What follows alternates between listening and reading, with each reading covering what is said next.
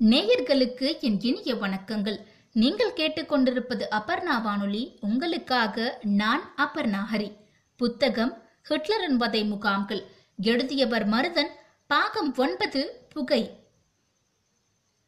Auschwitz முகாமுக்கு வருபவர்களில் வாழ லாயக்கற்றவர்கள் முகாமில் காலடி எடுத்து வைப்பதற்கு முன்பே காஸ்டாம்பருக்கு அனுப்பப்பட்டு விடுவார்கள். எங்கே அழைத்துச் செல்கிறோம் என்பதை இறுதி வரை எஸ் எஸ் ஆள்கள் சொல்வதே இல்லை கைதிகள் முகாமுக்கு புதியவர்கள் என்பதால் அவர்களால் எதையும் யூகிக்கவும் முடியாது. மூச்சு திணறடிக்கும் ரயில் பயணம் முடிவடைந்த திருப்தியில் அவர்கள் அசலான உற்சாகத்துடன் காஸ்டாம்பரை நோக்கி நடைபோடத் தொடங்கினர். அவர்களுடன் எஸ். எஸ். அதிகாரிகள் இயல்பாகவும் ஓரளவு நட்புடனும் பேசுவது வழக்கம். அதற்கான காரணத்தை சில உளவியலாளர்கள் சுட்டிக்காட்டியிருக்கிறார்கள். வேலை செய்வதற்காக தேர்ந்தெடுக்கப்பட்ட கைதிகளை தாக்கியும் நிர்வாணப்படுத்தியும் மொட்டையெடுத்தும் பச்சை குத்தியும் இழுத்துச் செல்வதற்கு காரணம் அவர்கள் மீது வன்முறையை பிரயோகிக்க வேண்டிய அவசியம் இருக்கிறது. முகாமின் சட்டத்திட்டங்களுக்கு உட்பட்டு நடக்க வேண்டுமானால் தொடக்கத்திலேயே வன்முறையை அவர்களுக்கு அறிமுகப்படுத்தி விடுவதே சரி. காஸ்டாம்பருக்கு அழைத்துச் செல்லப்படுபவர்கள் எப்படியும் சில நிமிடங்களில் இறந்து விடுவார்கள். முகாமின் விதிகளை அவர்கள் தெரிந்து கொள்ள வேண்டியதில்லை.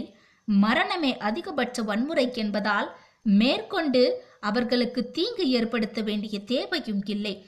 எனவே பொய் நம்பிக்கையை ஊட்டி முடிந்தவரை அவர்களை மகிழ்ச்சியாக வைத்திருக்கவே எஸ் எஸ் ஆள்கள் முயன்றார்கள். களைப்பாக இருப்பீர்கள். நீங்கள் அனைவரும் முதலில் குளித்து விடுங்கள். உடலில் உள்ள கிருமிகளை நீக்குவதற்காக வெந்நீர் குளியல் ஏற்பாடு செய்யப்பட்டுள்ளது. அதற்கு பிறகு சூடான காப்பி காத்திருக்கிறது என்பதே பொதுவாக சொல்லப்படும் பொய். இதை கேட்டதும் கைதிகள் உற்சாக மிகுதியில் கைத்தட்டி ஆரவாரம் செய்ய தொடங்கி விடுவார்கள். குழந்தைகள் தாகத்தால் அழுத்தால் எஸ் எஸ் ஆள்கள் பணிவுடன் தண்ணீர் கொண்டு வந்து தருவார்கள். குளியலறையை நெருங்கியதும் அனைவரும் தங்களை ஆடைகளை களையுமாறு கேட்டுக் கொள்ளப்படுவார்கள். முகாம் வாழ்வில் முதலில் கொல்லப்படுவது கூச்சம்தான் என்பதால் தயங்காமல் அனைவரும் உடைகளை அகற்றி அருகிலுள்ள இடத்தில் வைத்து விடுவார்கள். பிறகு குளியல் அறைக்குள் நுழைப்பார்கள். சற்றே பெரிய அறை சுவற்றில் வெள்ளை பளிங்கு கற்கள் பதிக்கப்பட்டிருக்கும். மேற்கூரையில் நீளமான குழாய்கள் பொருத்தப்பட்டிருக்கும்.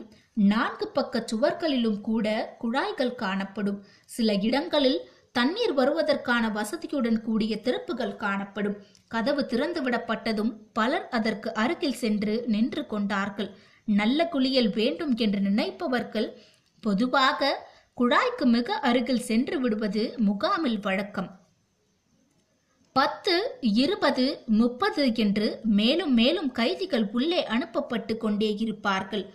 ஓரளவுக்கு தாராளமாக நின்று கொண்டிருந்தவர்கள் மீது மேலும் மேலும் வந்து பலர் இழுத்தபடி நிற்கத் தொடங்கினார்கள். அதற்கு பிறகும் ஆட்கள் அனுப்பப்படுவது நின்ற பாடில்லை. மாறாக அதிகரித்தது. அநேகமாக மீண்டும் அவர்களுக்கு ரயில் நினைவுக்கு வந்திருக்கும். தாய்மார்கள் தங்கள் குழந்தைகளையும் குளியலுக்கு கொண்டு செல்லப்படுமாறு அறிவுறுத்தப்பட்டனர். கண்டிப்பான தோணியில் அல்ல கனிவான குரலில். அவர்கள் கேட்டுக்கொள்ளாவிட்டாலும் கூட பெண்கள் அந்த முடிவைத்தான் எடுத்திருப்பார்கள்.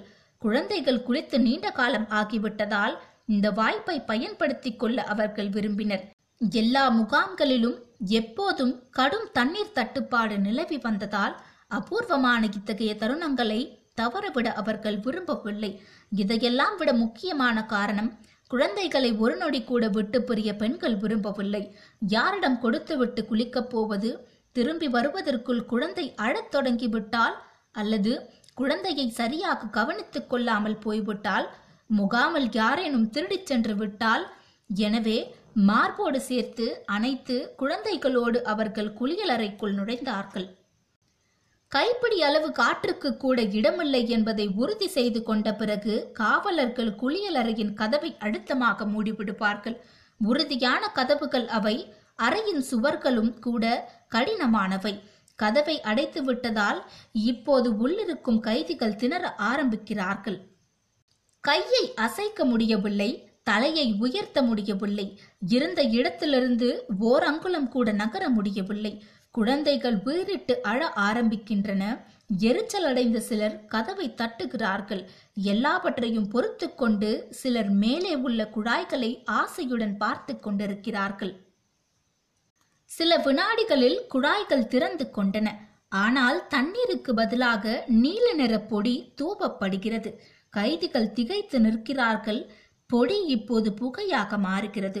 அறையிலுள்ள அத்தனை திறப்புகளிலும் இப்போது புகை கசிந்து கொண்டிருக்கிறது. அறை முழுக்க புகை இப்போது கைதிகளால் சுவாசிக்க முடியவில்லை. மூச்சு திணறுகிறது. அச்சமும் கோபமும் உந்தி தள்ள கதவருகே இருந்தவர்கள் கதவை வெளிநோக்கி தள்ள தொடங்குகிறார்கள். அந்த கதவு திறப்பதாக இல்லை. சிலர் சத்தம் போட்டு கதவை தட்டுகிறார்கள். குழந்தைகளோடு போட்டி போட்டுக்கொண்டு மற்றவர்களும் வீரிட்டு கத்தியழ ஆரம்பிக்கிறார்கள். சிலர் சுவற்றை தட்டி தட்டி அரற்றுகிறார்கள் தடிமனான தடுப்புகளை தாண்டி வெளியில் நிற்கும் காவலர்களுக்கு கைதிகளின் அலறலும் கதவு தட்டப்படும் ஓசமும் சன்னமாக கேட்கிறது. அவர்கள் தங்கள் கடிகாரத்தை பார்த்தபடி காத்திருக்கிறார்கள். உள்ளே தூவப்பட்டது ஹைட்ரஜன் சைனைடு என்னும் ஆபத்தான நஞ்சு. முன்பு பூச்சிக்கொல்லியாக இது பயன்பாட்டில் இருந்திருக்கிறது. ஜெர்மானியர்கள் அதனை சைக்லான் பி என்று பகிரிட்டு மனிதர்களுக்கு இப்போது அறிமுகம் செய்திருக்கிறார்கள். அதை சுவாசித்த சில நிமிடங்களில் மரணம் சம்பவித்துவிடும். எனவே சில நிமிடங்கள் காத்திருந்து விட்டு கதவு தட்டப்படும் ஓசை நின்ற பிறகு அலறல்கள் நின்ற பிறகு இனம் புரியாத ஒரு புதிய அமைதி வந்த பிறகு கதவை திறக்கிறார்கள். பலவீனமடைந்த ஆபத்தற்ற புகை மெல்ல கசிந்து வெளியில் வருகிறது. சரிந்து கிடக்கும் உடல்களின் மலை மெல்ல மெல்ல அகற்றப்படுகிறது. அன்புடன் கொன்றனர். பொதுவாக ரயிலில் இருந்து இறங்கிய கையோடு காஸ்டாம்பருக்கு அழைத்துச் செல்லப்படுவதால் கைதிகளுக்கு சிந்திக்க கூட நேரம் இருப்பதில்லை. முகாமில் இருக்கும் புற கைதிகளை பார்ப்பதற்கோ அவர்களுடன் ஒரு சில வார்த்தைகள் பரிமாறிக்கொள்வதற்கோ வாய்ப்பு அமைவதில்லை. கைதிகள் காஸ்டாம்பரை நன்கு அறிந்து வைத்திருந்தனர் என்பதாலும் கிரமட்டோரியத்தில் இருந்து கசிக்கும் புகையை அவர்கள் எந்நேரமும் சுவாசித்துக் கொண்டிருக்கிறார்கள் என்பதால் கைதிகளுடன் புதியவர்கள் கலந்துவிடக் கூடாது என்பதில் எஸ். எஸ். பிரிவினர் தெளிவாக இருந்தனர். வன்முறையை பிரயோகிக்கவில்லை என்றாலும் கைதிகள் இறங்கியது தொடங்கி அவர்களை முன்னால் தள்ளிக்கொண்டே இருந்தார்கள். விரைவில் எல்லாம் முடிந்துவிட வேண்டும் என்பதில் குறியாக இருந்தார்கள். இந்த எச்சரிக்கை உணர்வை அவர்கள் திட்டமிட்டுத்தான் வளர்த்து கொண்டார்கள். எந்த சிக்கலும் இன்றி கைதிகளை சாம்பருக்குள் நுழைக்காவிட்டால் பர்கன் பெல்சனில் நடந்தது ஆஷ்விட்ஸில் நடக்கலாம் என்று அவர்களுக்கு தெரியும். இருபத்தி மூன்று அக்டோபர் ஆயிரத்தி தொள்ளாயிரத்தி நாற்பத்தி மூன்று அன்று பர்கன் பெல்சன் முகாமிலிருந்து ஆயிரத்தி எழுநூறு யூதர்கள் காஸ்டாம்பருக்கு அழைத்துச் செல்லப்பட்டனர். கிட்டத்தட்ட மூன்றில் இரண்டு பங்கு கைதிகள் சாம்பருக்குள் நுழைந்துவிட்ட நிலையில் மிச்சமிருந்தவர்கள் எச்சரிக்கை அடைந்து எதிர்க்கத் தொடங்கிவிட்டனர். அங்கிருந்த எஸ். எஸ். ஆள்களால் இந்த திடீர் எழுச்சியை கட்டுப்படுத்த முடியாததால் மேலும் சிலர் ஆயுதங்களுடன் வந்து சேர்ந்தனர். அதற்குள் கைதிகள் எஸ். எஸ். ஆள்களை தாக்க தொடங்கிவிட்டனர். மின்சார கம்பிகள் அறுபட்டனர். ஒரு எஸ். எஸ். நபர் கொல்லப்பட்டார். விளக்கு இல்லாததால் கண்ணை மூடிக்கொண்டு இரு தரப்பினரும் துப்பாக்கி சூட்டில் இறங்கினர். கலகத்தை கட்டுப்படுத்த நீண்ட நேரம் ஆனது பிறகு கைதிகளை தனித்தனியே பிரித்து அழைத்துச் சென்று சுட்டுக் கொன்றார்கள். அதேபோல் இருபத்தி ஐந்து மே ஆயிரத்தி தொள்ளாயிரத்தி நாற்பத்தி நான்கு அன்று நூற்றுக்கணக்கான ஹங்கேரிய யூதர்கள் சாம்பருக்கு அழைத்துச் செல்லும் வழியில் தப்பி ஓட முயன்றனர். மூன்று தினங்கள் கழித்து இதே போன்று இன்னொரு சம்பவம் நிகழ்ந்தது. இரண்டு முறையும் கலகக்காரர்கள் சுட்டுக் கொல்லப்பட்டு விட்டனர் என்றாலும் இத்தகைய விபத்துகளை தடுக்க வேண்டும் என்று அதிகாரிகள் உறுதி பூண்டனர். அதன் விளைவு ஆஷ்விட்ஸில் எதிரொலித்தது. இனிமையாக பேசி கைதிகளை இறுதி வரை இயல்பாக இருக்கவிட்டு அன்புடன் அவர்களை கொன்றொழித்தனர். இவ்வாறு அன்புடன் பேசி யூதர்களை கொன்றொழித்த நாசிகளின் அட்டூழியங்கள் இத்துடன் முடிவடைந்ததா? இல்லை. அடுத்த பாகத்தில் கேட்கலாம். அதுவரை உங்களிடம் இருந்து விடைபெறுவது நான் உங்கள் அபர்ணா ஹரி. நன்றி. வணக்கம்.